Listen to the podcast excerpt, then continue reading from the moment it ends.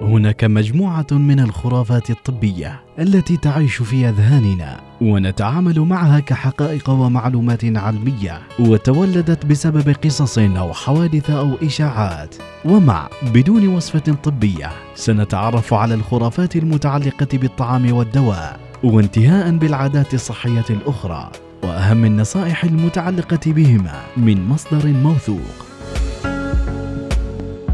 أحيانا لما تشرب الماي أثناء تناولك للطعام يقولوا لك لا تشرب ماي ترى يسبب لك كرش. لكن هل صحيح هذا الكلام؟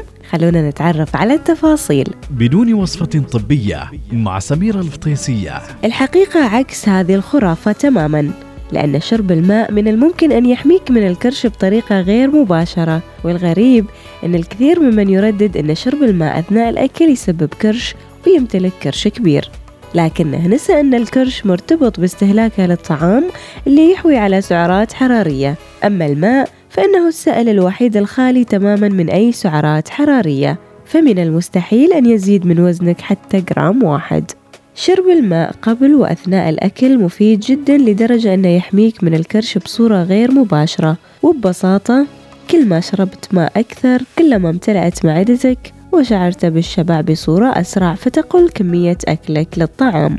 والبعض يقول أن شرب الماء أثناء الطعام يسبب عسر هضم لأنه يخفف من عصارات وأحماض المعدة. وهالمعلومة غير صحيحة لأن عسر الهضم لن يؤثر على قوة وتركيز عصارات وأحماض المعدة.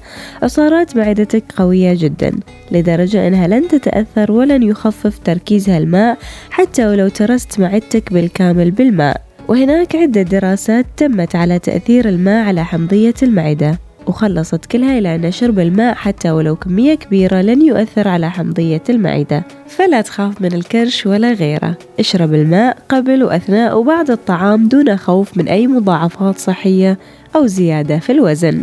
الجدير بالذكر أن فوائد شرب الماء للجهاز الهضمي ساعدة على عملية الهضم وتفكيك الطعام ومن ثم عملية امتصاص المواد الغذائية.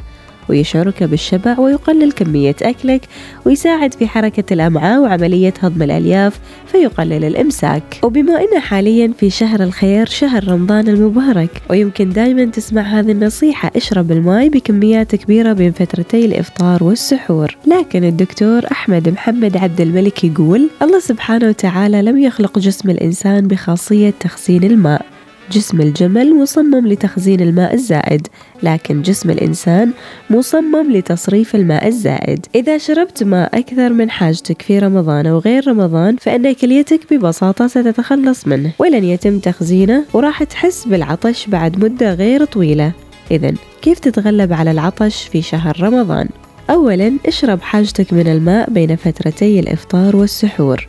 وهذه الحاجة تختلف بين الناس حسب العمر والجنس وطبيعة العمل مقدار الحركة والرياضة ونوعية الأكل والظروف المناخية. قلل من شرب المشروبات المحتوية على الكافيين مثل الشاي والقهوة والمشروبات الغازية. تناول الأطعمة العالية بالمحتوى المائي والألياف مثل الخس والخيار والبطيخ والبروكلي. قلل الأطعمة المحتوية على الصوديوم واللي هي الوجبات السريعة اللحوم المصنعة المعجنات والمخبوزات البيضاء الصلصات الجاهزة والمخللات. وأكل أكثر من تناول الأغذية المحتوية على البوتاسيوم اللي هي التمر والموز والكيوي والسبانخ والمشمش والبقوليات والمكسرات. هذه معلوماتنا لليوم. كونوا بخير دائما والله يحفظكم. بدون وصفة طبية مع سميرة الفطيسية يأتيكم في الأوقات التالية التاسعة وخمس دقائق صباحا الرابعة وخمس دقائق عصرا السابعة وخمس وثلاثين دقيقة مساء. الثانية وخمس وعشرين دقيقة صباحاً.